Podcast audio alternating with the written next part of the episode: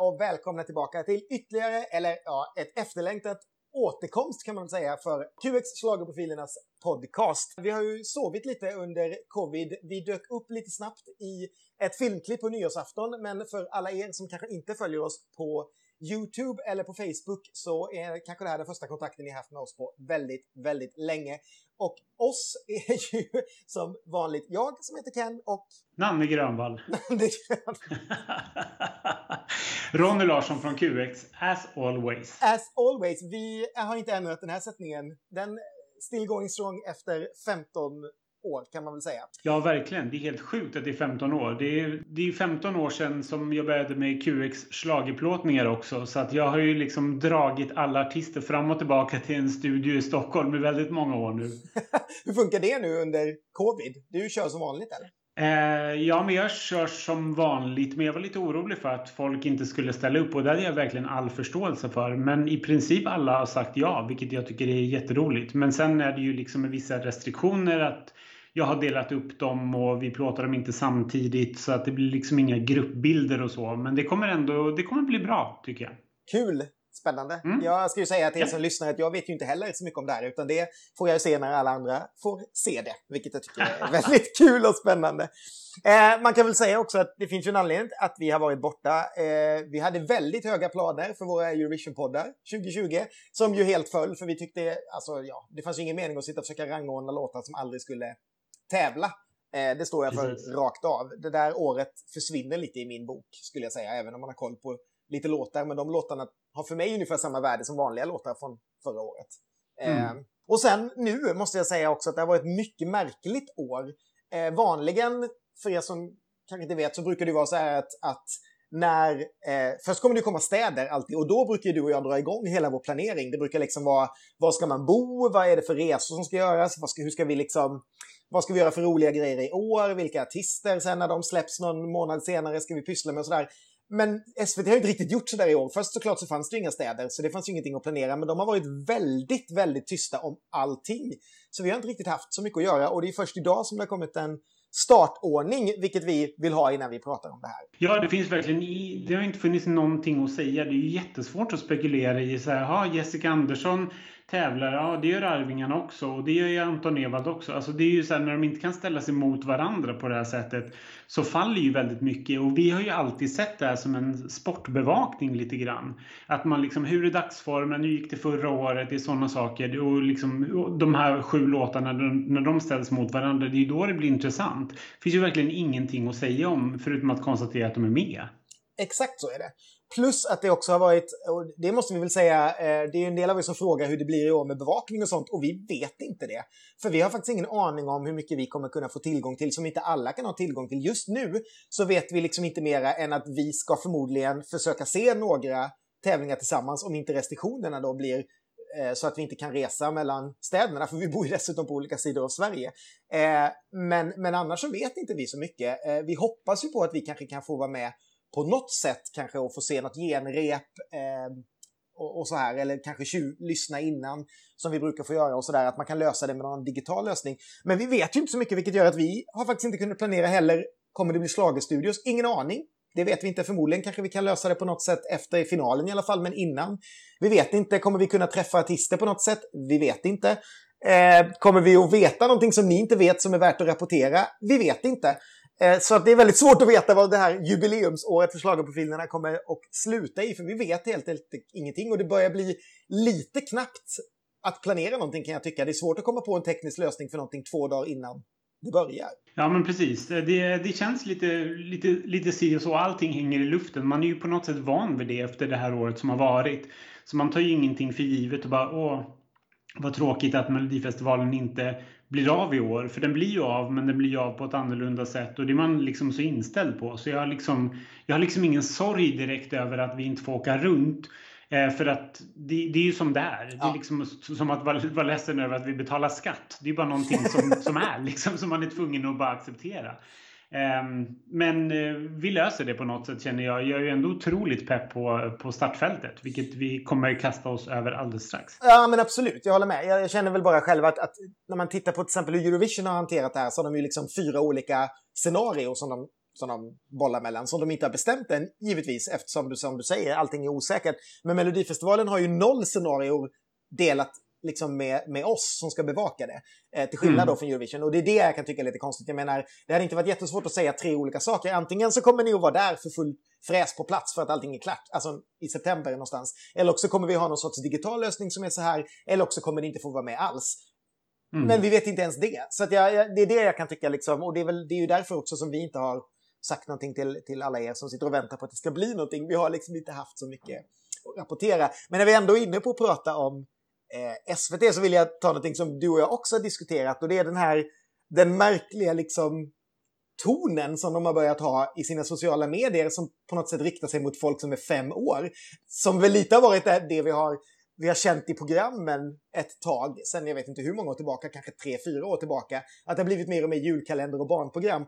Och nu har det ju helt bara exploderat i sociala medier med har du slutsiffran 9 så är din bästa kompis namne och sånt. Jag vet inte, det är bara så mycket märkliga grejer. Ja, jag, jag, jag tycker också det. Jag tycker att det, det, det är mycket saker som liksom så skiner igenom, som att man typ inte kan, att man inte gillar Mello eller följer Melodifestivalen eller ser fram emot det om man är liksom född senare 1985. Det var liksom så här, alla vi som är födda innan 85, vi klumpades ihop till någonting annat och sen så är det liksom de andra ålderskategorierna. Men just som du är inne på, liksom så här, men herregud, din bästis är, alltså det, det, där är ju verkligen riktat till liksom sexåringar. Det är jättekonstigt. Och sen å andra sidan så, bara, så ska det liksom pratas om att dejta och så här, ja men då är, du, då är du fri att dejta John Lundvik typ. Så här, men självklart med samtycke. Man bara, aha, då är man helt plötsligt så här, sexuellt aktiv när man tittar på Melodifestivalen det är jätte, jag tycker det är jättekonstigt. Jag tycker på något sätt att man inte hittat rätt ton i appen. Den ska ju rikta sig till alla. Den är väl inte bara liksom riktade till mellonykomlingar på något sätt. Nej, men det känns som att man, man, har någon sorts, man, man tror att appen används av någon specifik grupp som jag har svårt att definiera vem, vem, vilken den gruppen är. Det känns som att den är liksom eh, människor som lever på 80-talet och läser Frida.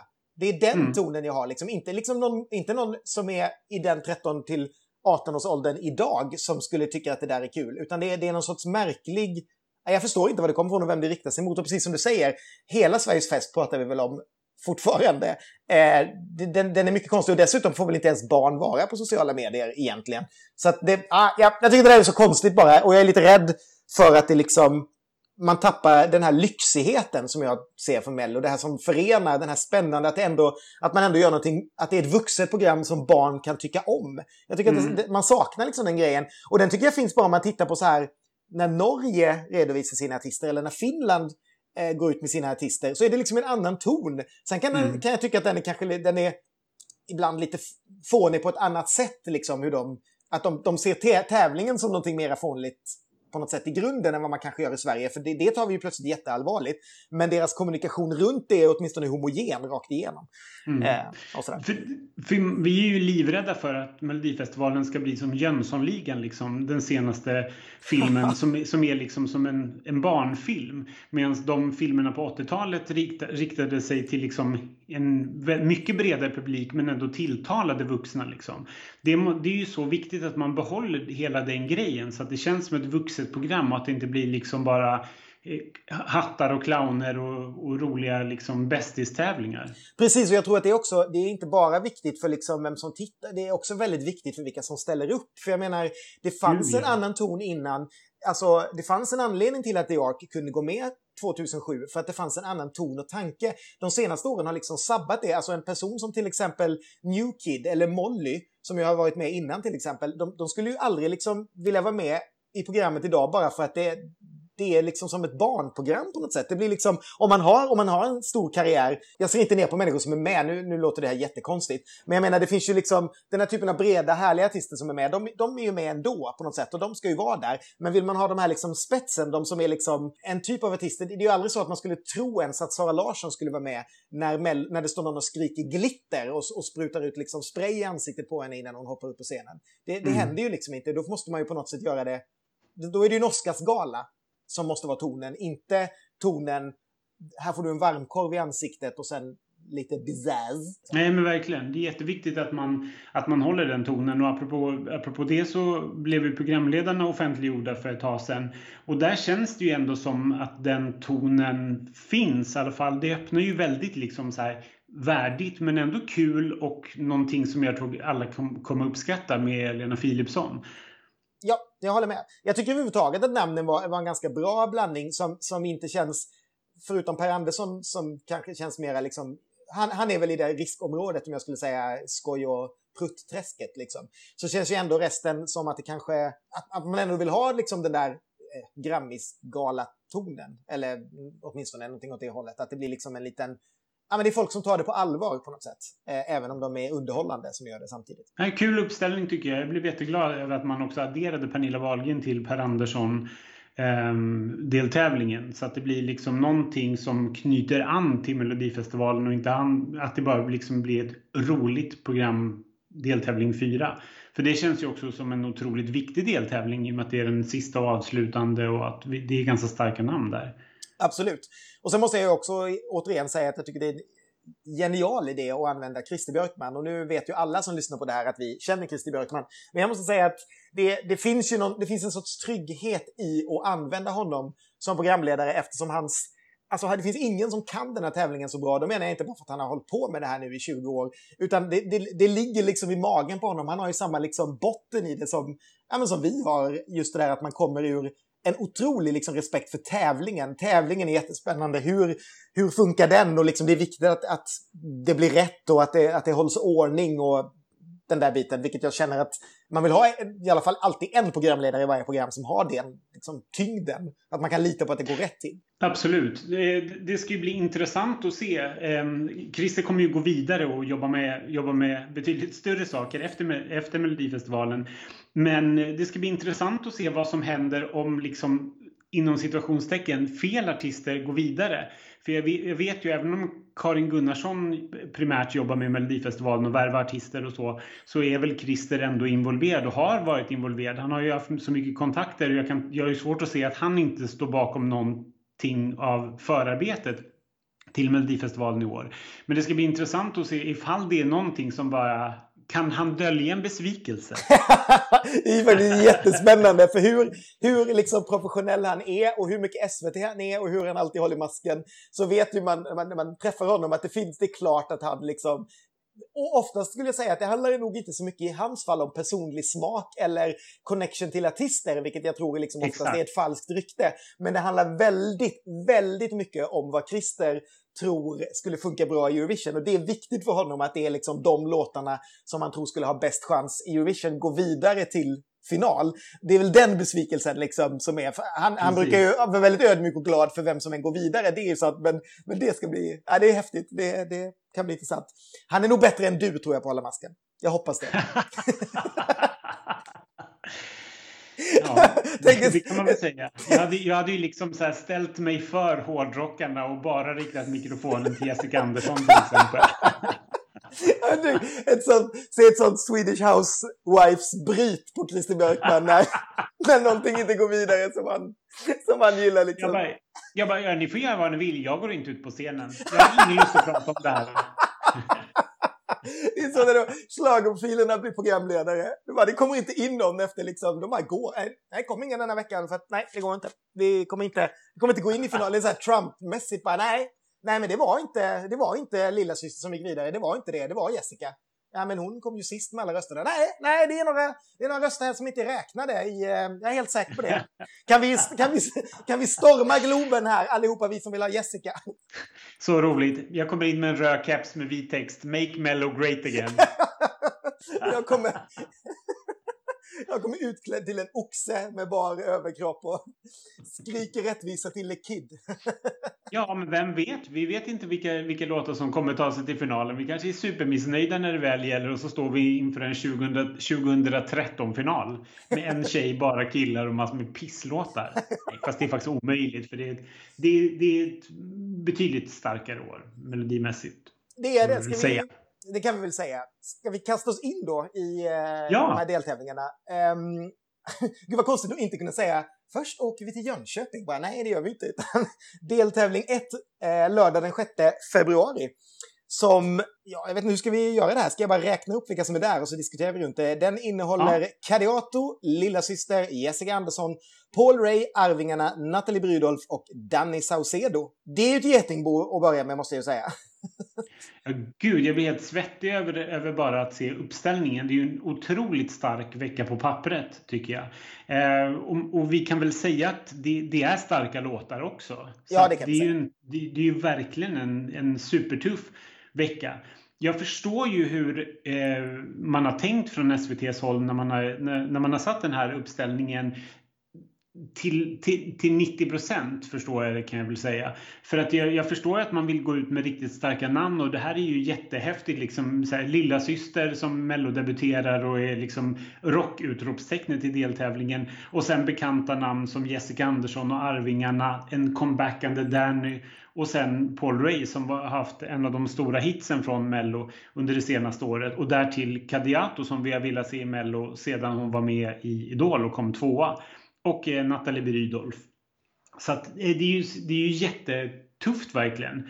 Jag förstår inte, jag måste, jag måste nog säga att jag förstår inte riktigt varför Jessica Andersson och Arvingarna är i samma deltävling. För det tycker jag liksom, det är typ sam, de riktar sig lite grann till samma typ av röstare om du förstår vad jag menar. Jag förstår vad du menar. Jag förstår nog inte riktigt heller det. Jag hade nog också tyckt att man kunde slängt, bytt någon i, i deltävling två eh, med mm. Jessica och Arvingarna. Precis som du säger, för jag tycker att det är väldigt mycket eh, samma publik här. Och det är lite, jag menar, de, om man ser det också, det är kämpen mot Gerson Bobby. En klassisk liksom schlagermästare-kamp. Eh, och sen, mm. har vi, sen har vi ju liksom Wrethov och Debbarna också i Kadiatos läger. Så att vi har liksom alla de här klassiska, klassiska eh, låtskrivarna som har, som har lyckats väldigt väl. Så det, det, bara det är ju liksom en kamp på pappret. Och så trycka in Danny där också och Paul Ray som du säger som ju känns som om man bara liksom skulle tänkt när man såg namnen innan de stoppades in i de här deltävlingarna så tänkte man att ja, Paul Ray och Danny det är ju gjutna finalkandidater. Mm. Eller det tänkte jag i alla fall när man såg liksom listan på vilka som skulle vara med. Um, så att, ja, men det här, det det är är ju att det blir fruktansvärt spännande. Det kommer bli en väldigt rolig deltävling. Och det kommer förmodligen att skapas hits redan första veckan. Även, alltså som kommer att, för oavsett vilka två som går vidare så finns det ju, tror jag det finns starka hits eh, som kommer att liksom flyga in på Spotify av det som, som är över. Men det kommer också vara helt öppet för en slagerprofilerna. Någon favorit kommer ju ryka. Jag har ganska mycket personer som jag, som jag bryr mig om här, eller liksom låtar och artister och, och sådär. Mm. Ja, det, det, blir, det är tufft. Det blir, det blir ett blodbad. ja, det blir det. Känns det som. Liksom. Um, kan vi säga någonting? Att, att Danny går ut sist är väl ingenting att orda om i deltävling 1. Jag förstår också att han att man inte liksom, det finns ju flera namn man hade kunnat sätta på den åtråvärda, om det nu är så åtråvärd, eh, plats nummer 28, vilket vi kommer till senare. Ehm, men deltävling 1 eh, är, är väl toppen. Det var ju också i deltävling 1 som, som Danny Mello debuterade när han var med i In the Club 2011. Ja, jag tror ju att när, när både Danny och Erik blev klara så blev deras startnummer klara med en gång. Det är ju exakt samma startnummer som de hade, eller ja det är det ju inte eftersom det var en låt mer 2011, men det är samma mm grej som för tio år sedan. Att Danny var i första mm. och en stor favorit och Erik var i sista och en stor favorit och sen möttes de och det, det är ju det man vill bygga upp igen. Nej men Erik liksom. var i trean. Ja det var han kanske ja. Vem var i fyran då? Ja. Jaha, nu... Jag killgissade helt Det var Love Generation. Just det! Åh gud, påminn mig inte om den där besvikelsen. Ah, Okej, okay. Eh, så var det ju. Ah, ja, men den är i alla fall på samma ställe. Kan man säga. Och Erik, ja, det är han. Precis. Han var ju i första. Um, men Kadiato, eh, hur tror du att man har tänkt där med att, med att hon öppnar liksom hela tävlingen? Jag tänker väl att jag, stark, eh, det är säkert liksom... Jag menar, det är, det är ett starkt paket om man tittar på låtskrivare, mm. artist eh, och så vidare. Kul med lite, jag menar, ett, ett nytt namn också. Det är ju ganska mycket kända ansikten som dyker upp sen lite senare. Så att man vill väl kanske öppna och liksom att det är ungt och fräscht i eh, mm. början, kanske. Eh, och lite upptempo och sådär. Så att... Vi ska väl också tillägga att eh, en anledning till att The Mamas, som kanske hade varit en naturlig grej att öppna hela tävlingen med, anledningen till att de inte börjar, eller i alla fall en stark anledning, var att de öppnade hela tävlingen förra året. Ja, men precis. Eh, och, också en, en rolig observation, när låten heter The Middle så måste den ju ligga på plats fyra, vilket den gör i sin deltävling. Sant. Sant. Um, nej men jag ser jättemycket fram emot det här. Det blir ett blodbad men det kommer bli en skitkul uh, tv-kväll och jag liksom... Det var länge sedan, som du sa innan också, som jag var så pepp, så mycket som man behöver den här tävlingen. Jag, liksom, jag mm, längtar bara att få se det där programmet och höra låtarna och se vad de gör och hur kommer det funka utan publik och uh, allt det där. Så att Ja, men jag, jag längtar också på att få dyka ner när vi, när vi kan prata lite mer om låtarna och se hur det ser ut på scen och sådär. Jag hoppas, hoppas, hoppas att, det får, att vi får någon chans att liksom kika eh, på något genrep så att vi kan förmedla det här och, och ändå sitta och spekulera lite dagen innan som vi brukar göra. Mm. Kan, vi, kan vi säga någonting om eh, Svenska Spel släppte ju oddsen också. Mm. Eh, och Lilla Syster som jag kände så här, ja men det är ju ett rocknamn och rocknamn brukar ju, har inte synts i Melodifestivalen på väldigt länge. Mm. Det har ju varit några år utan rock. Eh, så jag tänker att de, de hade väldigt höga odds eh, för att gå vidare. Eh, det var liksom 12 gånger pengarna medan alla andra var under, under 10. Eh, underskattar Svenska Spel hårdrocken? Ja, det tror jag faktiskt. Speciellt om det är så här tajt. För jag menar, precis som du sa, Jessica och Arvingarna kanske tar ut varandra. Danny och, och Paul Ray och Cadiato. Så här, det känns åtminstone på pappret som det skulle kunna vara ganska moderna grejer. Hårdrocken har ju en helt eget gäng av röstare såklart. Som förmodligen är spritt i, i alla jurygrupperna också och kan liksom knipa poäng på alla möjliga håll. Mm. Så det tror jag säkert. Sen vet jag väl inte kanske om, om det, det kommer ju mera rock som kanske är större namn. Men eh, jag, absolut, jag tror ju att, att oddsen underskattar det. Men, men jag menar, visst hade Jessica näst sämst eh, odds. Så man ska inte underskatta folkliga breda artister heller i den här. Alltså Jessica och Arvingarna och Danny för den delen har ju liksom fans som, som mm. är där för att rösta. Eh, Paul Ray i all ära, men, men frågan är hur mycket liksom fanbase han har byggt upp även om det gick bra förra året och det finns en låt. Men jag menar Jessica Arvingarna och Danny, det är ju liksom... Mm.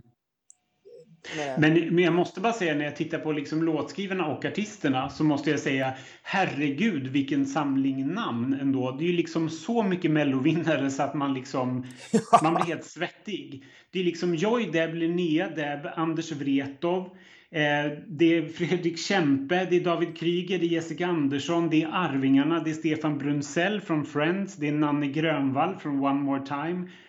Det är, och det är Thomas Gesson och Bob Ljunggren. Det är så många människor som har vunnit Melodifestivalen. Liksom. Ja, det, det, är helt sjukt faktiskt. Det är verkligen... Laurel Barker är väl hon som också har haft jättemånga låtar med i Eurovision.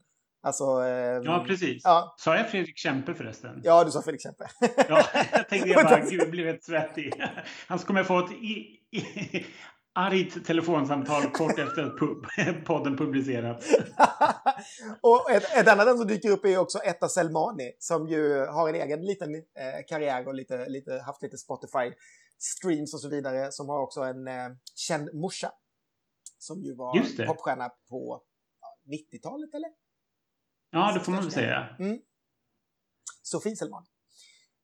Um, ja, nej men mycket kul här alltså. Mycket roligt. Det här kommer bli jättespännande och jättekul uh, att se vad som händer. Och hur röstar folk i år? För min, min misstanke är väl att det kommer vara väldigt mycket folk som tittar på det här tv-programmet. Jag menar, det finns inga, mm. det finns inga uteställen öppna. Allting är stängt i februari för pandemilag. Uh, reglerna kommer förmodligen att fortsätta som det ser ut nu med smitt, eh, smittorisk och så vidare. Eh, vilket ju gör att, vad ska folk göra liksom? Man kan bara sitta in och titta på det här. Det är liksom det man kan göra. Så jag tror att det kommer att hoppa upp i, i tittarsiffror. Eh, och då påverkar det såklart röstningen eftersom alla har appen och folk röstar ju som tittar nu för tiden. Liksom. Mm. Eh, sen undrar jag också, melodi nummer sex eh, med Nathalie Brydolf heter Fingerprints. Är det här första gången som en låttitel haft samma namn som en grupp som har tävlat i Melodifestivalen? Skriv ner ett svar på ett vykort och skicka det till Ken och Lausson. Gud, det, det, här kommer ju någon just nu sitta och höra och bara nej. Det här och det här har ju någon, det har ju liksom säkert funnits något liksom, något namn någonstans. Det har, det har det säkert, men det har vi inte tid för att sitta och rota i nu. Ska vi hoppa vidare till deltävling två? Vi hoppar vidare till deltävling två. Där kommer vi att träffa Anton Ewald, Julia Alfrida, Val featuring Sami, Frida Gren, Eva Rydberg och Eva Ros, Patrik Sean och Dotter. Ja, ja. inte lika starkt på pappret om man tittar på namnen va? Nej, det tycker jag inte. Jag är, jag är faktiskt lite förvånad för att oavsett om, om de här namnen, de här namnen kan ju ha otroligt starka låtar. Mm. Men det är, det är liksom så här namnen som jag tänkte, hade jag, hade jag varit liksom en arrangerande kommun så hade inte jag blivit glad när jag blivit tilldel, tilldelad deltävling 2 uppställning. Det saknas ju liksom de här alltså, namnen tycker jag.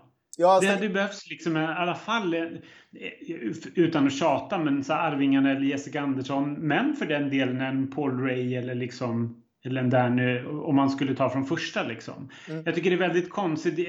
Jag tycker att Dotter känns väldigt, väldigt ensam här liksom som, som namnet. Anton Ewald är all ära, men det var ju ett tag sedan han var med och han har inte gjort så mycket väsen från sig sen sist. Nej, sista gången kom han väl dessutom sist i finalen. Precis. Han var med. Eh, ja, nej, Dotter kommer ju få pryda en del korsordstidningar och tv-bilagor den här veckan kan man säga. När, när, när Jessica Arvingarna, Paul Ray och Danny slåss om att få liksom vara ansiktet på eh, tillsammans med Lena PH liksom, första veckan. Eh, så, så kommer Dotter att få göra en hel del jobb gissar jag den här veckan. Eh, när man ska eh, göra saker. Det, det, det känns ju på pappret mycket förvånande om inte Dotter skulle sopa in sin andra direkt i final, eh, eh, sitt andra direkt i finalår. Det, det, här är också, det är också en, det är också på något sätt en liten glädje att inte behöva åka runt för att kön till Dotters eh, presskonferensbord hade varit evighetslång på, på torsdagen innan vi hade hört alla låtar. För alla hade ju varit intresserade av att höra vad hon hade att säga såklart som återvändande tvåa och nästan vinnare från året innan.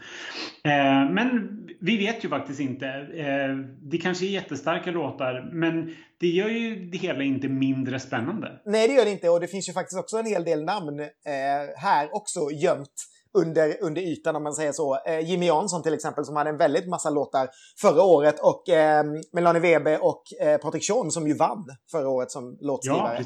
Ja, eh, och så dotter då på det eh, Anna Bergendahl, en före detta vinnare och eh, en favorit förra året för oss som kommer tillbaka nu som låtskrivare tillsammans med eh, bland annat Bobby Ljunggren och Joy Deb och har skrivit Frida Grens låt.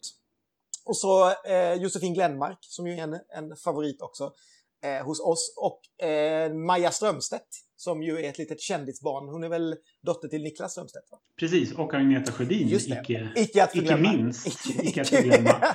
icke minst. Så att det, det, det finns ju... Eh, det är klart det finns namn där. Och sen måste jag ju då redan på pappret hylla någonting som du och jag har tjatat om flera år, att man släpper fram roliga äldre kvinnor och inte bara låter det vara en Ove Thörnqvist eller en Björn Ranelid eller ett Raviax eller en evig gubbparad med, med, eh, med glada humornummer som kanske inte direkt är riktat mot eh, eh, Rotterdam, men som ändå har sin plats här. Förra året fick vi ju namn, eh, det har vi inte glömt än, och nu får vi Eva och Eva, vilket jag tycker är härligt bara.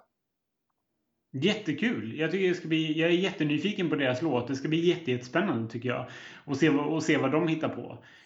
Um, ja, mm. jag, jag, sen måste jag också säga att jag tycker också att det är kul att den här liksom P4 nästa finalisten Julia Alfrida som jag flaggar lite extra regnbåge för, eh, för att hon är öppet lesbisk, um, har eh, starka låtskrivare bakom sig. Det hör ju inte till vanligheterna. Det på något sätt så känns det som att de här P4 nästa artisterna får liksom en låt eller skriver en låt och så kommer de med och så blir det garanterat en, så här, en placering i nedre halvan av resultattabellen. Men nu har hon ju ändå en låt av Melanie Webe som vann med The Mamas eh, Move förra året. Och Jimmy Jansson som har ju skrivit jättemycket hits till Melodifestivalen de senaste åren. Och eh, så har hon själv varit med och skrivit den. Det tycker jag är lite kul. Ja, det är jätteroligt. Det har väl liksom inte hänt någonsin. Ja, möjligtvis de här Red hade väl en låt av Debbarna, om jag inte minns fel. För nu vet jag inte alls när det var. Eh, de har väl också ett sånt namn, har jag för mig. Ja, nu killgissar jag igen här eftersom jag är värdelös på sån här fakta. Men, men, eh, men då var väl å andra sidan inte Debbarna hade ju inte vunnit eh, med Måns och så vidare på den tiden. Nej, precis. Det var ju 2014 om jag inte minns fel och då, då var ju inte de ett så bekant namn på Nej. det sättet. Liksom. Men det är, därför, känns det, därför jag är jättenyfiken på att eh, höra den låten. Och som sagt, som vi har nämnt, eh, Anton Ewald som har hållit sig borta och som jag typ trodde hade lagt av med musiken och bara satsat mo på modellande eh, borta i USA. Eh, kommer ju tillbaka och startar hela deltävlingen. Det tycker jag är ett kul återseende ändå, även om jag inte var jättestort fan av Natural. Nej, det kan jag väl inte säga att det var eh, alls heller. Gud, det där var... Ja. Man, om vi någon gång kommer ranka så här under så här, våra 15 år besvikelser på låt nummer 32 28 så vet det fasen om det är något som kan slåss mot den. Alltså. Eh, som har blivit så här, jaha, var det det här vi har väntat på? Eh, och då... ja, det, skulle, det skulle vara eh, 2000, 2004 innan man ens hade upptäckt det här. Anders Borgius avslutade alltihop om det, var, det, var, det var ändå före vår tid. å andra sidan, Universe, jag tittar på dig. Uh, men... Gud. men, men, men.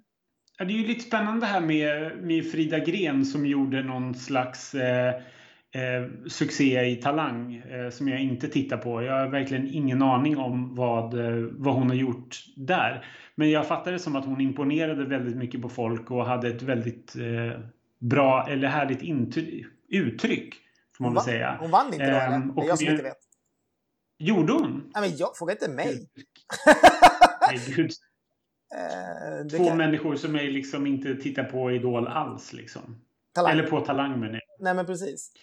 Uh, det är väl sånt. Uh, men just att hon hade, att Frida Gren har så starka eh, namn bakom sig som har skrivit eh, låten. Det, tycker jag, det säger väl kanske någonting också att, man, att hon är värd att satsa på. Liksom. Mm. Hon tog sig till final i Talang 2018. Ah, okay.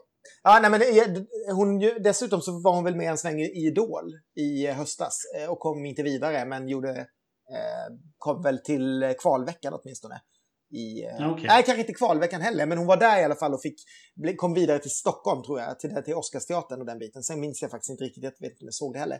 Men hon var där och så mm. vet jag dessutom att hon var med i en del av sådana här eh, Bingolotto-ish program under julen. Eh, okay. mm. Och för att jag, jag, vet att hon fick en del uppmärksam, jag, jag såg eh, vänner utanför den här bubblan som hade hittat henne, om man säger så eh, i de här programmen och undrat vem hon var och så vidare. Så det, hon, det ligger väl lite och bubbla tror jag. Jag tror att det, det, hon, hon, har nog, hon har på något sätt krattat vägen väl efter sin talang mm. och, och, byggt upp någonting här. Så det blir ju väldigt spännande. Och också, och man kan ju misstänka utan att veta någonting att om Anna Bergendahl och Bobby Ljunggren har skrivit en låt så kan det ju vara någonting man kanske ursprungligen tänkte för Anna men som man sen valde någonting annat och sen har man valt att liksom kanske plocka upp den igen och komma tillbaka som låtskrivare och anpassa den efter Frida. Eller också har man skrivit den direkt till Frida, det vet jag faktiskt inte. Men det är lite mm. sånt som man skulle vilja fråga. Absolut, och apropå meriterade låtskrivare så bör vi väl ändå nämna att Patrik Schons eh, låt som är skriven av honom själv och Melanie Webe och Herman Gardarfe eh, som, som skrev Move eh, förra året. Så han är ju den, han är ju den som har liksom förra årets vinnar låtskrivare bakom sig. Och det är väl rätt häftigt också får man väl säga. Kan man misstänka här då utan att veta någonting alls eller ha frågat någon att, att The Mamas fick en hel massa låtar och sen valde de en annan låt. Och då beslöt låtskrivaren att fan, då skickar jag in den med mig själv.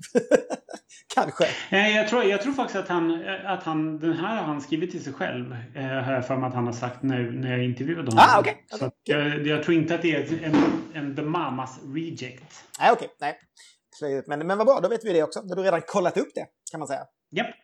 Eh, och så Dotter då som vi har nämnt som avslutar alltihopa. Det känns väl som en självklar avslutning på deltävling 2. Deltävling 2 som hon också tävlade med eh, i under förra Melodifestivalen.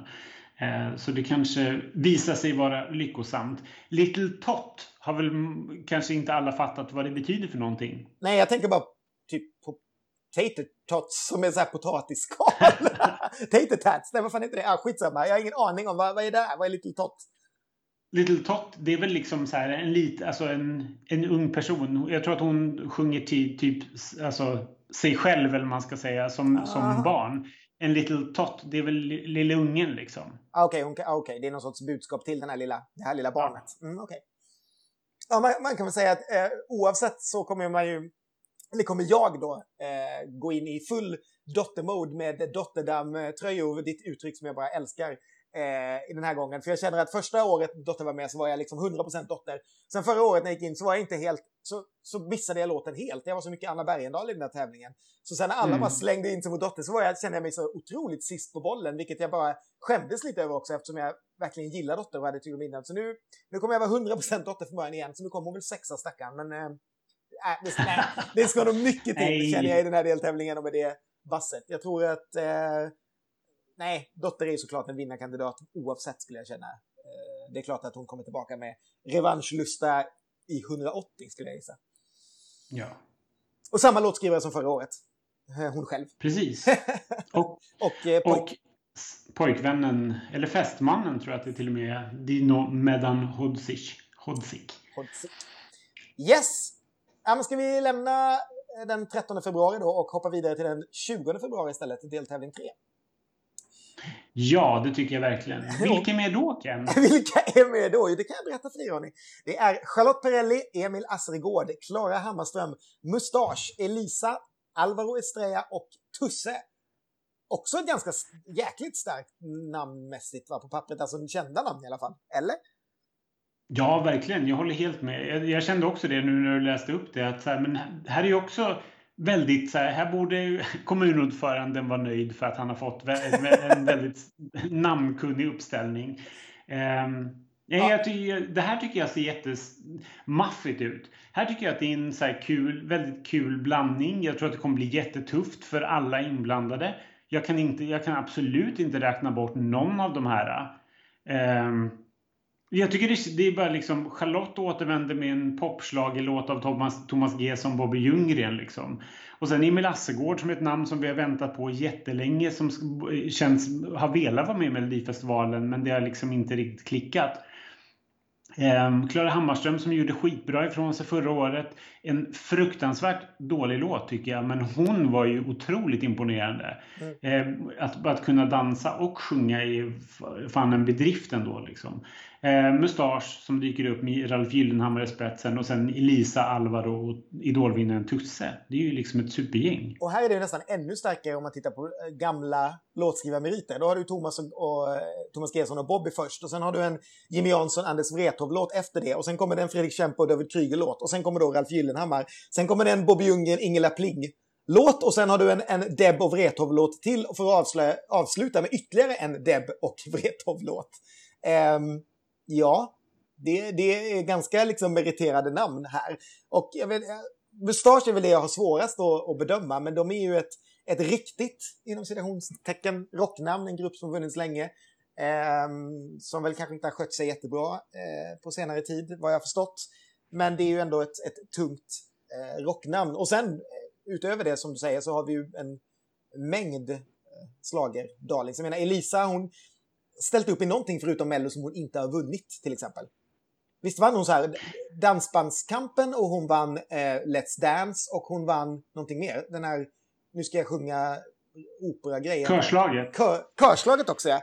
Okej, okay, men inte den där konstiga jag ska sjunga opera-grejen på TV4. Eller har hon vunnit den också? Stjärnornas stjärna, heter den så? Nej, den vann hon inte. Dansbandskampen vågar jag faktiskt inte uttala mig om, om hon har vunnit. Så det lämnar jag bara hem. Det kanske Um, men här är lite grann samma sak uh, som i deltävling 1 tycker jag, eh, namnmässigt i alla fall och vad jag tänkt, vad jag fattat det som låtmässigt. Att vi, liksom, att vi hade Arvingarna och eh, Jessica Andersson i första som slåss mot varandra och här har vi Elisa och Charlotte Perrelli som slå, slåss i liksom moderna slagerland eh, får man väl säga. Mm. Kanske är det en, eh, oavsett vad vi än tycker, en väldigt medveten strategi av att låta slager namn möta varandra redan i deltävlingarna Absolut. så att man vet vad som är bäst. Liksom. Ja. Förmodligen. Jag kan också säga att Elisa, Elisas vann 2010. Jag gjorde en snabb googling för att sluta killgissa. Eh, också, så att man vet det. Mm. Men här är ju... Eh, det går väl inte... Det, ja, vi kan väl inte undgå att prata om att, att Tusse ligger ju lägst på oddsen eh, när de rankar alla artisterna. Eh, från uppifrån och ner, tror jag, va? Eller under Danny Jaha. precis. Jag, uh, nu nu killgissar jag igen. För det, jag, jag, jag, jag, har, in, jag har inte tittat på oddsen på ett tag. Men jag vet att han var uppe där, vilket förvånade mig lite eh, efter ett tag när alla namnen hade släppts. Nu ska jag... Eh... Tusse, jag, jag, jag har det framför mig. Erik, just nu så, så har Erik läd, lägst odds. Och sen är det Danny, sen är det Dotter, sen är det Tusse och ah, så okay. The Mamas. Okej. Okay. Då är det ju de topp som, som har eh, de sista placeringarna som har lagt sig. Eh, alltså är sista startnumren som har lagt sig där nu på en liten Precis. parkerad plats. Eh, men det är ju som sagt intressanta namn, intressanta låtskrivare. Jag är ju otroligt nyfiken på vad Charlotte Perrelli ska göra med den här låten.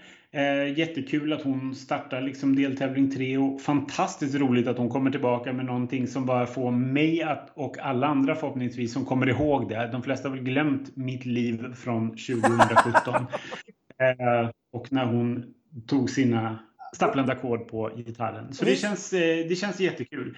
Eh, jag är, jag är superpepp på Emil Assegård för att eh, jag har hört att det är en upptempolåt som, som påminner om sånt han liksom får igång väldigt många förfester på. Så att det känns ju också otroligt lovande liksom. Mm.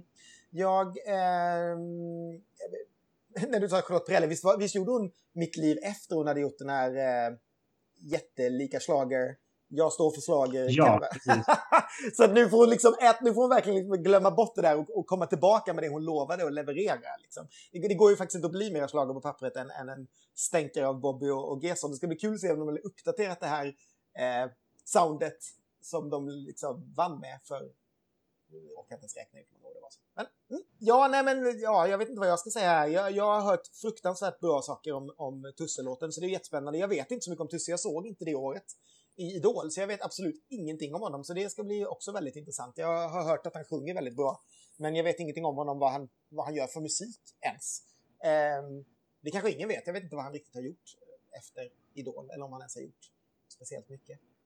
Han har, släppt, han har släppt någonting vet jag, men, men jag har inte heller haft så, så mycket koll. Vänta nu när, när jag säger det. Han släppte någonting som lät som The Weeknd nu bara i, i höstas. Som jag, jag tror till och med jag skickade det till dig.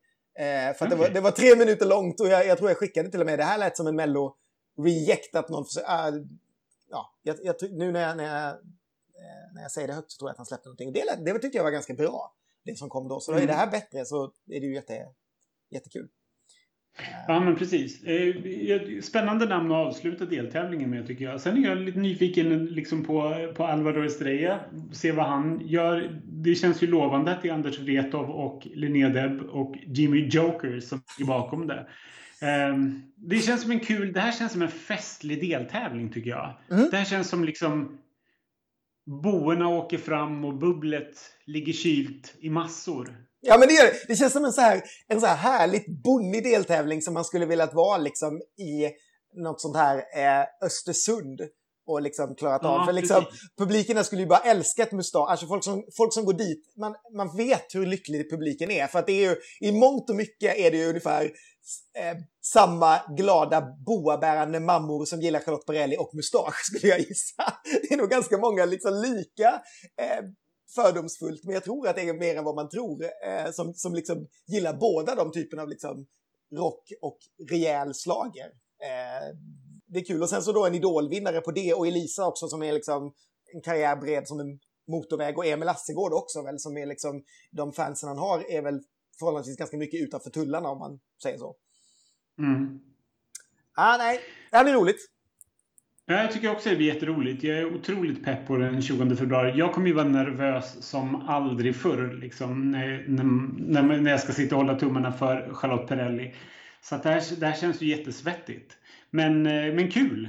Deltävling 3 har ju liksom så här, känns ofta som en av de roligaste alltid på något sätt. Om jag ser tillbaka och skulle sammanfatta alla Christers år så är det ju väldigt många deltävling 3 där mina favoriter har varit med i. Det är ju bara liksom Party Voice med Jessica Andersson, Kom med Timotej, eh, Temple of Love med BVO. Det är så otroligt mycket liksom bra låtar som har kommit från deltävling 3. Mm. Jag, jag har liksom en annan feeling och det är också bara min killgissningshjärna igen, att jag liksom ofta har känt så att det alltid brukar gå ner lite vecka 3 efter liksom två startveckor och sen så kommer liksom fyran på slutet som man alltid tänkte gå ner. Men jag, jag kommer ju också ihåg det du säger att man haft det väldigt kul vecka tre oftast. Men det, det tror jag har mer än med att göra med att man alltid brukar vara någonstans ganska snett iväg, någon så lite märklig stad. Allting brukar alltid vara lite märkligt vecka tre när man är på turnén, för man har liksom kommit halvvägs, man är inne i det, alla är liksom uppe i form, men det finns ändå ganska mycket kvar.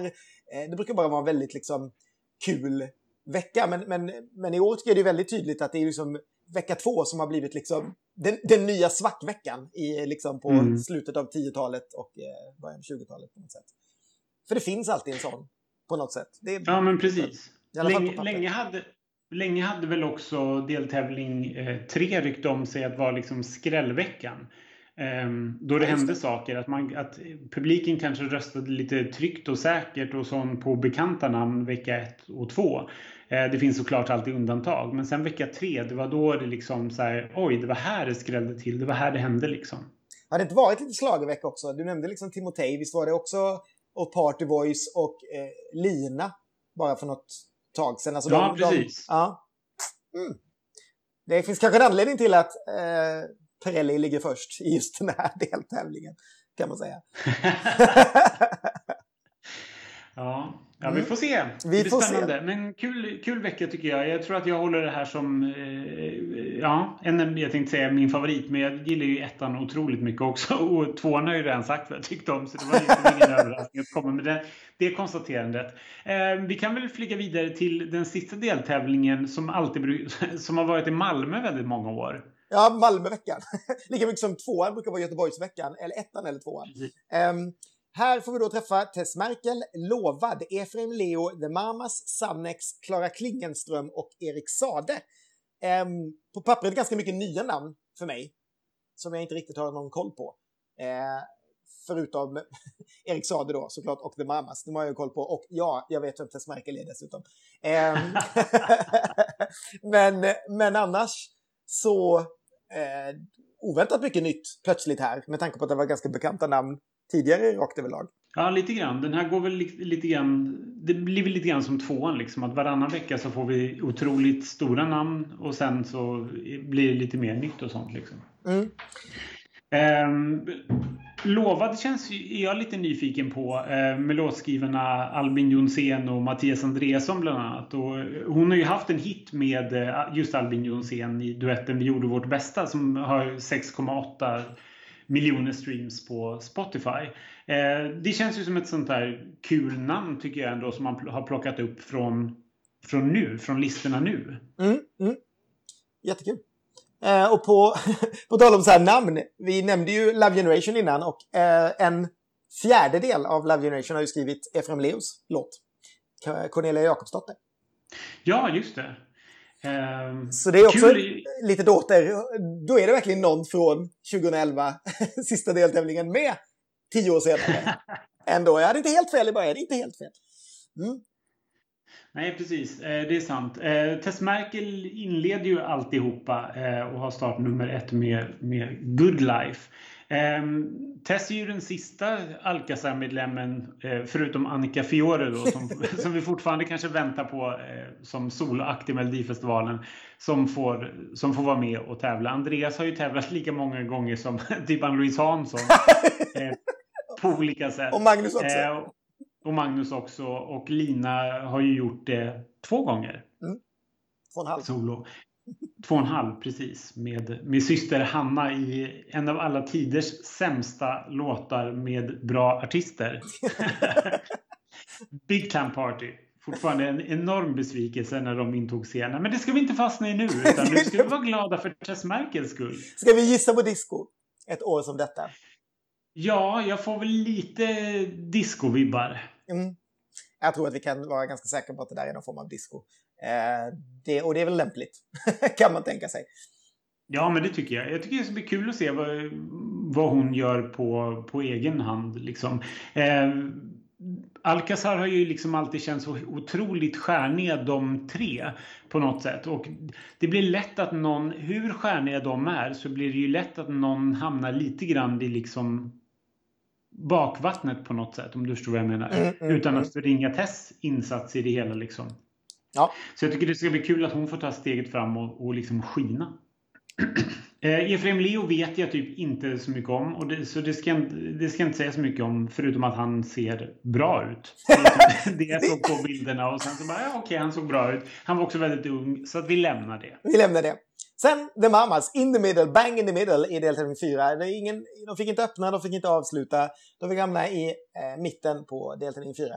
Och med nya låtskrivare i år då, Jimmy Jansson och Robin Stjernberg bland annat och Emily Falvey som jag inte vet någonting om. Jag är lite dålig. Nej. Um, är du förvånad över att mamma ser tillbaka? Um, ja och nej, skulle jag vilja säga. Uh, lite förvånad för att jag vet att några av dem inte var speciellt sugna på att göra ett tredje år. Uh, jag skulle också säga att jag är lite... Jag älskar ju de där tre kvinnorna och, uh, och så vidare, men om vi skulle få samma vinnare för tredje året i rad så skulle jag bli lite uttråkad. Måste jag säga. Det, det, mm. det känns lite fantasilöst. Och all respekt till dem och det är jättesynd att de missade eh, att få åka till Rotterdam när de väl vann eh, nu. Ändå fair and square 2020. Men eh, jag misstänker ju att det här har någon form av gospelvibb. Eh, och vi kanske inte behöver ha tre gospelvibbade vinnare av tre möjliga på tre år. Jag vet inte riktigt. Det, det, känns som att det kanske kan vara dags för någonting annat. Och med det sagt så önskar jag dem all framgång. Jag tror att de kommer defilera till final vad de än har. Eh, de är likeable, de sjunger fantastiskt och jag tror absolut inte att de har en sämre låt i år. Det skulle förvåna mig mycket om de kommer tillbaka med någonting som de inte känner är liksom snäppet ännu bättre än Move. Eh, så jag tror det kommer gå väldigt bra för dem, men jag kommer nog ändå vara nervös i magen att, att vi ska ha dem som vinnare igen. För att nu tycker jag det är dags för någonting annat. Usch vad hemskt när man inte ens har hört låten och man gillar dem och säger en sån sak. Ah, ja. Men, men, det finns faktiskt en positiv grej med om de skulle vinna igen. Det är om vi skickar dem till Eurovision så kan inte de där surmagade Eurovision-fansen säga att ni bara skickar unga popkillar varje gång. För då är det bara att peka på 2019, 2020 och 2021. Ja, jajamän. Mm. Så det... Um, men, men jag tycker det är, det är logiskt att de är med och det är liksom så här hur det än går eh, så, är det ju, så kommer de ha en hit till. Liksom. Och de, de, de förtjänar, tycker jag, på något sätt att, att verkligen att vara här. Det är klart att de ska vara tillbaka och, och i alla fall utmana om segern. Liksom. Absolut. Eh, när så många andra artister i så många andra länder blir direktkvalificerade, vilket jag såklart är otroligt glad över att vi inte har i det systemet. Liksom, att så här, det är klart att The Mamma ska tävla igen, så vi ställer in hela Melodifestivalen och ger dem bara en låt. Och, åka och tävla med i Rotterdam. Ehm, eh, sen, men för att släppa The Mamas lite grann så är jag ju väldigt glad över att eh, Sannex är med för det blir ju lite dansband. Eh, en genre som jag har efterlyst i väldigt många år eh, och det är klart att dansband har varit med men det har inte riktigt varit på den, på det liksom vad ska man säga, på den nivån.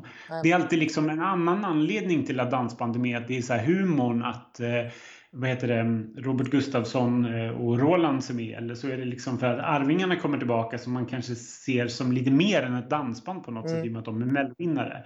Sen kanske inte det här liksom är den ultimata dansbandstrallen på det sättet men jag tycker ändå att det är kul att ett dansbandsnamn är med som är ute och spelar på liksom eh, ute i logar och folkparker året om. Liksom jag kan också berätta för det här att, att all inclusive är verkligen all inclusive. Det handlar alltså om eh, res reseföreteelsen all inclusive. Och det betyder inte att vi alla ska vara väldigt inkluderande med varandra, för det har jag kollat upp. så att, det var någon som frågade det. Liksom, är det all inclusive? Eller det är alltså det engelska ordet all inclusive. Alltså när man åker iväg på någon, eh, till ett hotell och får äta och dricka hur mycket man vill för en bestämd summa pengar innan och ha ett armband på sig och så vidare. Um... Så, så, det är ingen fredslåt, det är inte jag har en dröm med Baden-Baden, utan det är mera, det är mera klackarna i taket och eh, party, skulle jag gissa. Vad, vad spännande. Det ska bli kul att se vad Hans och Greta har skrivit ihop för någon melodi till Sannex. Ja, mycket spännande att se vad Hans och Greta har gjort faktiskt. Mm. Ehm, vi kan, och sen är det ju bara Klara Klingenström som jag är lite nyfiken på. Jag tycker hon har släppt faktiskt några bra låtar som jag gillar. Jag dök över henne av en slump på New Music Friday för ett, eh, ett tag sedan. Och jag gillade hennes sound så att jag är faktiskt jättenyfiken på, på den här låten där eh, Bobby Ljunggren har varit med och skrivit också. Jag måste säga att, att Bobby Ljunggren är ju en, en mästare. Om jag ska vara otroligt liksom Eh, nu också killgissande och generell, så tänker jag nog att en låt som Bob Ljunggren har skrivit med David Lindgren Zacharias är, kan vara riktigt, riktigt bra. Jag tänker liksom på det, de sakerna han gjorde till exempel till eh, eh Robin Bengtsson. Eh, Constellation Prize som jag tycker är en fantastisk låt. Eh, mer än vad jag tror han kanske har gjort tillsammans med Ingela Pling som jag mera får Bobby och Sonja-vibb av. Alltså det finns ju många olika Bobby, om man säger så. Så finns det Bobby och Gesson-grejen som jag också älskar, som är någonting annat, för Bobby är en mästare där. Men här, här har jag mina förhoppningar att det blir mera den typen av eh, poplåt, eh, vemodig poplåt som, som Constellation Prize är, som jag tycker är en urbra låt fortfarande. Ja, det vore ju ljuvligt i sådana fall. Mm. Um, så, det, så den är jag jätte, jättenyfiken på. Ska bli jättekul. Och sen så avslutar ju eh, Erik Sade hela ballongen med låten Every Minute som är skriven av honom själv, Linnea Deb, Joy Deb och Jimmy Joker. Jimmy Joker som ju faktiskt har flest låtar med i år, eh, väl? Eh, tror jag jag såg mm. tillsammans. Mm, vilket är ju kul, för det är väl ett namn som vi inte sett jätteofta innan. Han har varit inblandad väl just i, var inte det också Love Generation? Nu... Gud vad du ska killgissa varenda gång. Du målar in dig i de här hörnen där du bara. Men, du men, jag menar, det skulle kunna vara så att vi har två personer från Love Generation-paketet med i... Eh, jajamensan! Jimmy Joker ligger bakom Dance Alone med Love Generation. Love Generation. Min sann! Titta! Och där vevar jag ihop allting i alla fall. Woho! Tioårsjubileum. Snyggt ihop trocklat. Så vi får både en låtskrivare och en artist från den eh, låten som gick ut sist för tio år sedan. Och vi får också vinnaren från tio år sedan och vi får, ja, i samma deltävling. Plus att vi får Danny då eh, i samma, stor liksom 2011 celebration. Eh, samtidigt som det är en 20-års celebration då med för Christer och festivalen på turné. Vad tror du om Erik Sager ja.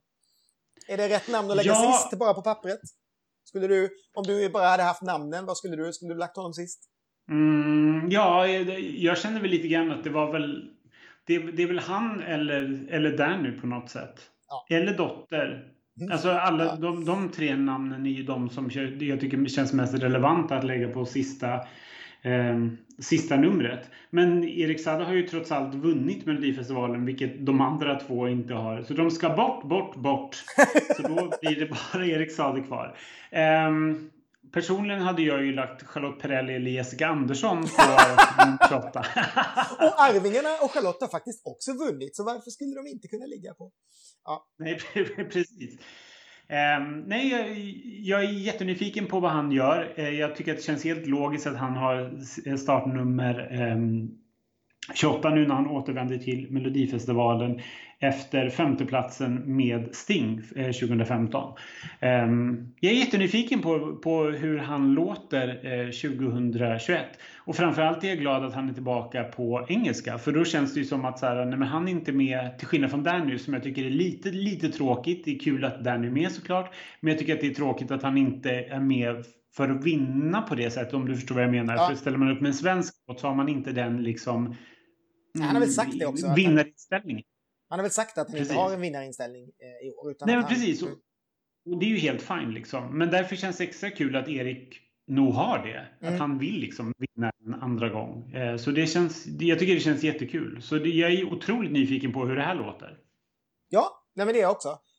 Um, sen ska vi inte glömma när vi pratade om vilka som kunde, vi har ju en vinnare till faktiskt på plats fyra här som kanske också kunde legat eh, på den placeringen. Men jag är lite glad att, att, Mamas, att de ligger i sista deltävlingen men inte går ut sist. Det, det, det har varit så uppenbart på något sätt att förra årets vinnare låg där. Utan att de får, eh, de får smyga, de får ändå vara där i in the middle eh, i sista deltävlingen. Nej, men jag älskar ju Erik. På många sätt är liksom 2011 ett av de liksom härligaste åren i vår, vårt 15-årsjubileum. Så att det blir på något sätt väldigt fint att det blir en liten celebration just för 2011. Eh, även om den var lite krystad. Men, men eh, så här. För att det vände liksom, hela tävlingen vände på något sätt. Vi fick liksom det här gulddecenniet startade ju 2011 eh, med Erik. Jag menar, Erik är ju inte känd för att hålla igen när han kommer till, till Melodifestivalen. Så att jag hoppas att det är glas och vatten och hiss samtidigt. Eller något. Precis, han får ju absolut känna pressen. Eh, det ska också, också tilläggas att både Bobby Ljunggren och Jimmy Joker Törnfeldt har lika många låtar. De har fem låtar var i årets Melodifestival. Oj, där var jag lite för snabb att döma bort Bobby J. Precis, Bobby... Bobby... Bobby L. Bobby L. jag tänkte säga Bobby G.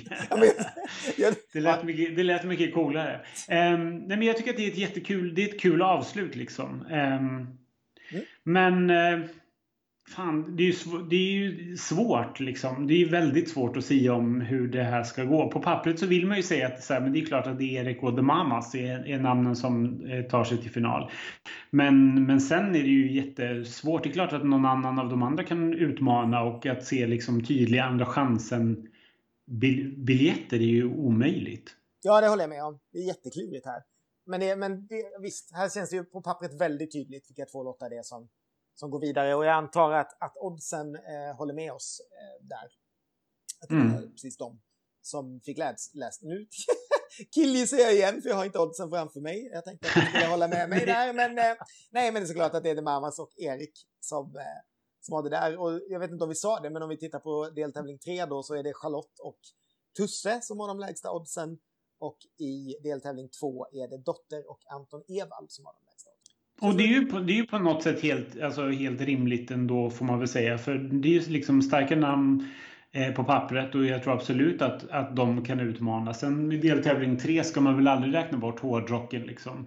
Eh, som, som, kanske är den starkaste utmanaren till, till Tusse och eh, Charlotte. För helt plötsligt så tillkommer, för här känns det som att så här, i vår, vår bubbla och i vår värld så är det ju så här, ja men det är klart att Charlotte och, och eh, Tusse går vidare. Eh, för att vi kanske inte umgås med så många hårdrocksfans. men det där, det, ja, men det, det, där har vi ju lärt oss genom åren. Att, ja. att, liksom, att ja, men, det är inte bara vi och våra likasinnade och våra familjer som röstar utan det är ju liksom en stor publik ute i landet.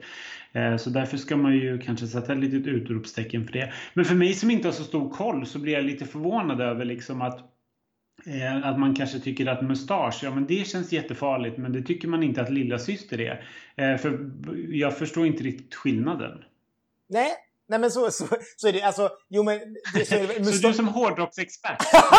jag som hårdrocksexpert kommer nu förklara. Nej men jag, jag tänker att, att lilla syster är väl ett, ett, ett rocknamn men att det inte är, är alls lika stort som mustasch som är ett väldigt liksom etablerat namn. Och mm. eh, Ralf lyckades ju liksom ta sig till final själv eh, en gång tidigare. De har väl också varit mellanakt.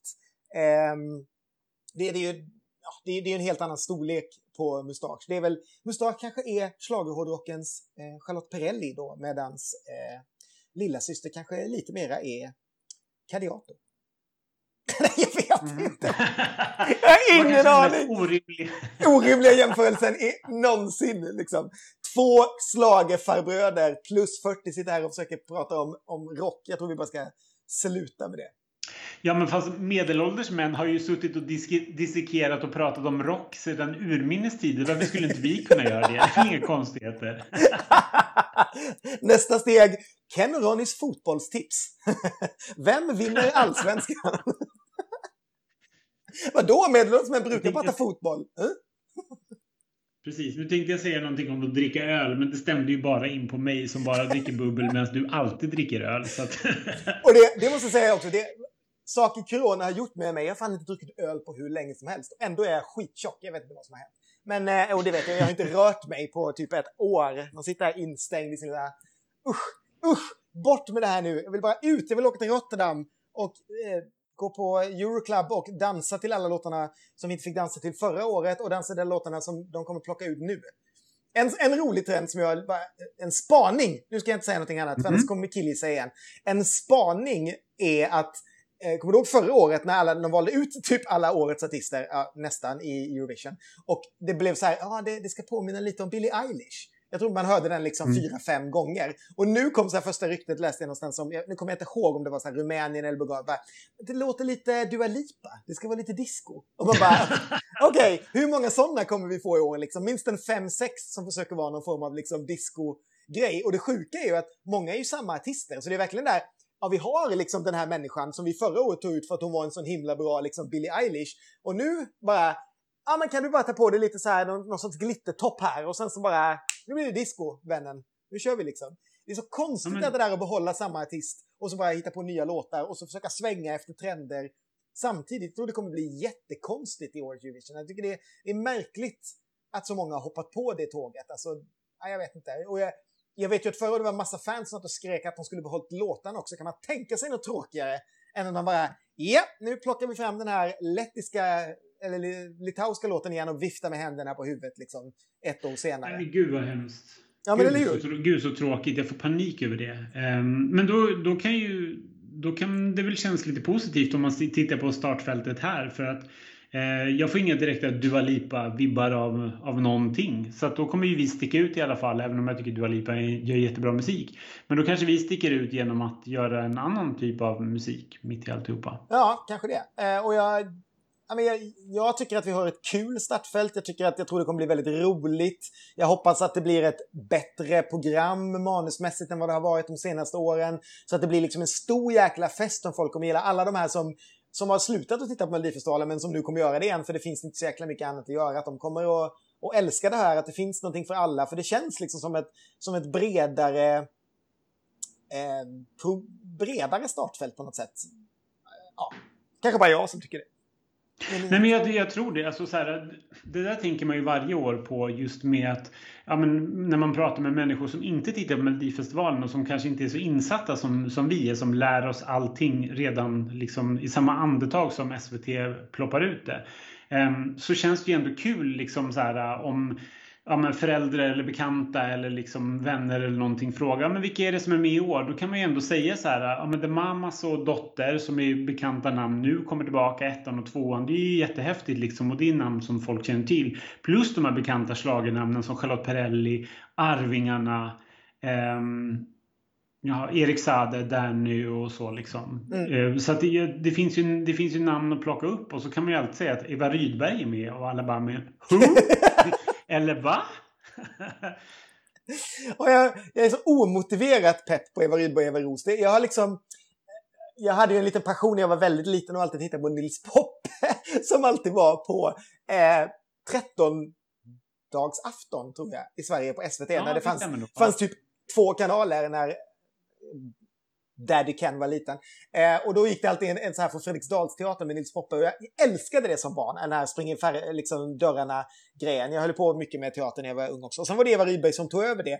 Och även om jag liksom inte tittade så mycket på det, jag tror de slutade sända det också när hon tog över, så fanns det ändå, det liksom hela tiden funnits en kärlek till henne, plus att hon var med i en massa barnprogram, hon var med i Trolltider när eh, jag var liten, vilket var liksom min favoritjulkalender. Så redan där så liksom etablerade hon sig som en stor idol hos mig. Så jag har någon, någon, någon ja, någon härlig liksom kärlek till Eva Rydberg som är helt omotiverad. Jag har aldrig träffat henne, jag har nog inte sett någonting jag gjort mer än just de här grejerna jag just berättade.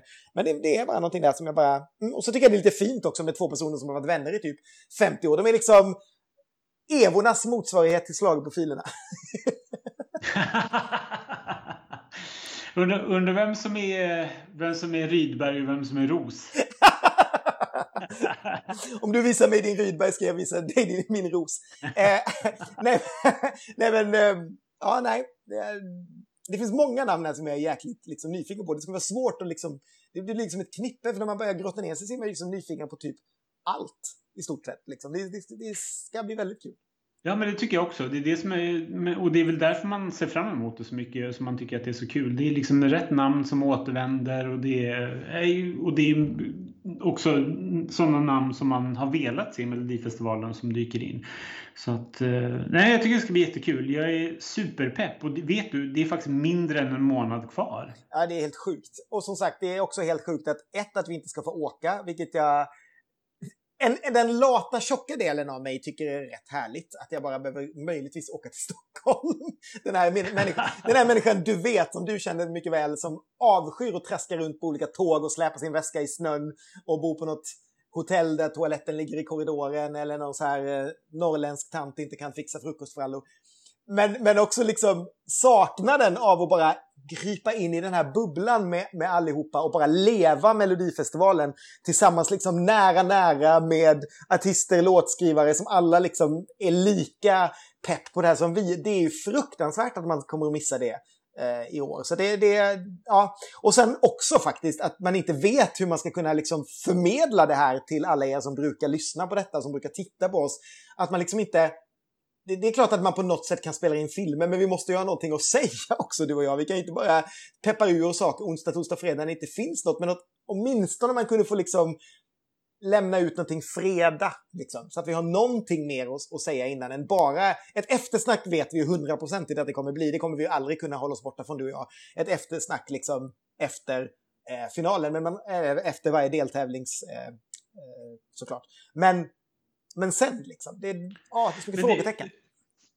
Det finns, det finns en annan positiv grej också. att så här, Om det går riktigt, riktigt dåligt i någon deltävling för ens, en själv och ens personliga favoriter. Liksom, då kan man ju bli riktigt jävla pissefull hemma och, och gråta ner sig i det.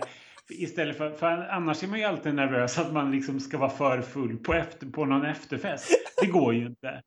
Nu kan man ju liksom bara skriva den här texten till QX och sen bara shots tack. man, jag menar man kan liksom, hur fan kunde Mustasch gå vidare utan att man känner att man måste springa på våra Gyllenhammar och säga grattis? Får vi ta en bild? Precis. Jag behöver ju aldrig träffa de här människorna. Nej, vi behöver inte liksom ta en bild med med någon i mitten som vi har gett ett QX. Nej, men precis. Det som varit den ständiga diskussionen de senaste åren. Du bara, vi måste ta en bild med den där finalisten. Och jag bara, nej, nej, jag vägrar. och, och alla mina selfies som alltid blir från fel håll så att alla ser ut som små tjocka knyten. Och du bara, vi kan inte lägga upp de här bilderna. Jag bara, jo, vi har bara de här bilderna. Och så är alla illrosa i ansiktet och ser ut som de väger 16 kilo för mycket. jag har liksom inte på ja, det är inte 15 år man har haft en smartphone, men nästan liksom lärt mig hur man tar en selfie. jag fick liksom en kurs i det av Sad Finer på eh, Andra chansen 2020, men jag har lyckats glömma bort den redan. Men hon bara, Ken, så här håller man inte i. Liksom. Du kan inte ta en bild med mig på det sättet, för jag vägrar vara med. Och så tog hon kortet. Gud vad roligt. Och det, hade du, det, det, var, det var ju så dags att lära dig det under Andra chansen förra, förra året.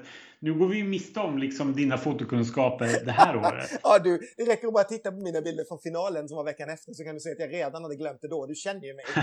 alltså, jag, jag är känd för två saker, så här skulle jag säga. Jag glömmer saker rakt av och jag killgissar som en spruta. Så att, ja. Hej och hå! Men eh, det kanske är dags att runda av den här eh, podden nu efter en timme. Eh, ja. ja. Vad det, vi med? Det tycker, jag, det tycker jag också. Men jag, jag, måste ju fråga dig, nu när vi liksom har pratat om eh, alla de här artisterna som ska vara med och tävla.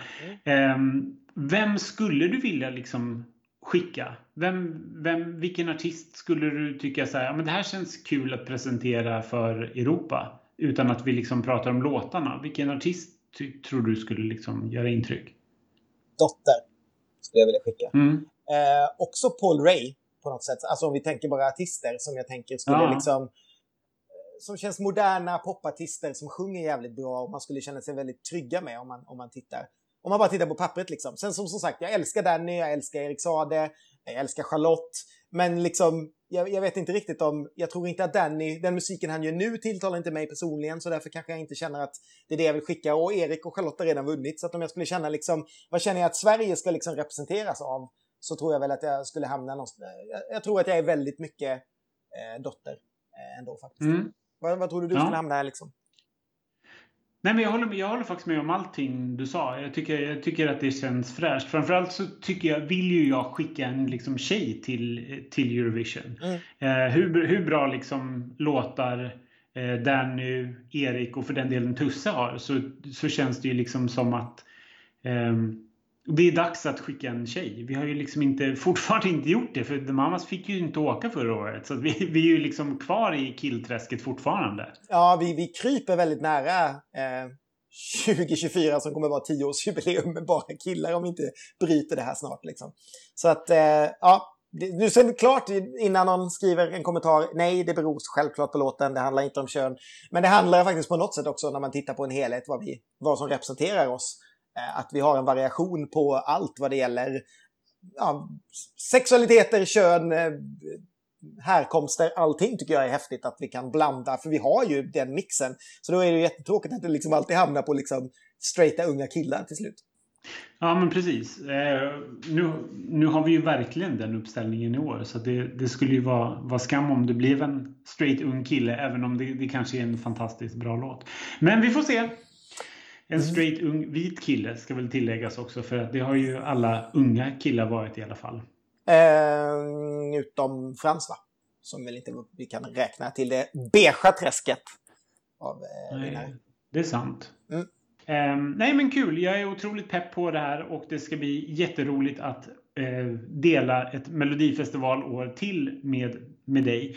Och att uh, du får fortfarande, även om det kanske blir på håll, hjälpa mig att sansa mig mitt i all mellobesvikelse när Charlotte Perrelli och Jessica Andersson och kompani har tackat för sig för att hårdrocken har gått raka vägen till final. Ja, jag känner också på något sätt redan nu att, att Slaget på filmen på något sätt fick ett friår. För att jag, jag var liksom 100% säker att det här skulle bli sista året som jag skulle orka kuska runt av, av massa olika anledningar. Inte sista året jag vill täcka det och, och liksom titta på det med dig, men kanske liksom åka runt på varenda deltävling.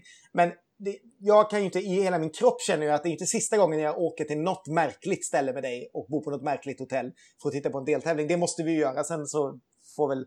Sen vet vi inte ens om SVT någonsin kommer att åka ut på turné igen. Det vet väl ingen vad som händer efter det här året. De kanske blir skitnöjda med att bara vara på samma ställe hela tiden.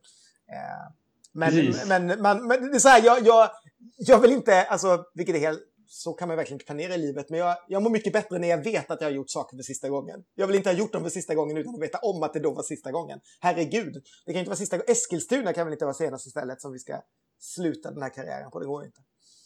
Jo. jo, det går faktiskt. Ja. Det, var det, det, det, var precis så det var. Um, eh, nej, men vi, vi, vi kan väl avrunda och, och, och, tacka för oss och säga att vi kommer tillbaka betydligt snarare än ni tror. än vad ni tror. Ja, det måste jag säga. Och jag måste också ge dig en eloge efter att du har lyckats prata i nästan eh, en timme och en kvart utan att nämna Kano. Ja, men precis. Men var, var sak har sin tid. Jag är otroligt spänd på vad de andra länderna ska, eh, ska, ska ta, skramla fram till till Eurovision. Men det känns som att det är någonting som vi kommer ta upp, eh, upp senare. Och nu är jag så pepp på, på, på den svenska melodifestivalen och mitt uppe i en slagerplåtning för QX. Så att jag har liksom svårt att tänka mig någonting annat. Men det ska tilläggas absolut att jag är otroligt pepp på att Kino ställer upp i den norska uttagningen. Men jag, också, jag tycker också att det är kul att eh, Tix ställer upp som går varm här hemma för min sambo tycker att han har gjort jättebra låtar. Eh, en av Norges mest Spotify-populära artister faktiskt. Så det känns ju jättekul. Han har även varit med och skrivit eh, Eva Max eh, genombrottslåt som nu har streamats i över en miljard. Vilket jag tycker är skithäftigt. ja, det är Yes! Så, så, men vi återkommer till de eh, olika eh, utländska deltävlingarna vid senare tillfällen. Vi kommer säkert prata om det när vi, ifall vi gör poddar under, längre fram. Ja, nu tycker jag minsann, nu ska det mycket till. Eh, nu vet vi ju som sagt att vad som helst kan hända, men det ska mycket till att det inte ska bli några Eurovision-poddar i år kan man ju säga. För nu kommer det ju faktiskt bli en tävling och vi är sjukt eh, peppade på att få dyka ner i det. Men först såklart, Melodifestivalen. Säger vi nu och sen vinner Mustasch Melodifestivalen. det är bara, det är bara en sån svart ruta där slaget, slaget på Finlands blogg låg. Det är ingenting. Bara helt svart. Ingenting kvar där. Det är liksom covid-natta på den. Ja. Nej, men eh, tack så mycket för att ni har lyssnat och eh, fortsätt prenumerera på eh, podden. Den kommer väl komma väldigt sporadiskt. Vi önskar att vi hade kunnat hosta ur oss en hel eh, säsong som vi hade hoppats på att göra med gamla mellogrejer. Men det får vi väl också, eller i stort sett, det är ett projekt också för 2021 att det ska komma en sån säsong. Absolut. Så bara fortsätt prenumerera så märker ni när det kommer nytt. Ja, gud ja. Och, de, och det är inte så att de försvinner. De finns kvar, de gamla Melodifestivalerna. Och vi kommer ta oss an dem, det lovar jag. Det är bara det att vi har haft lite annat att ta itu med. Precis, och de gamla poddarna finns också kvar, så har ni inte lyssnat på alla så sätt igång och gör det genast och ha dem som uppladdning inför årets tävling. Yes. Och har ni lyssnat på dem så lyssna på dem igen, för de är faktiskt ganska kul. Precis, de är, de är faktiskt ganska bra. Mm. ja, nej, men det var allting för den här gången. Nästa gång vi hörs är det förmodligen jävligt nära Melodifestivalen. Hej då! Hej då!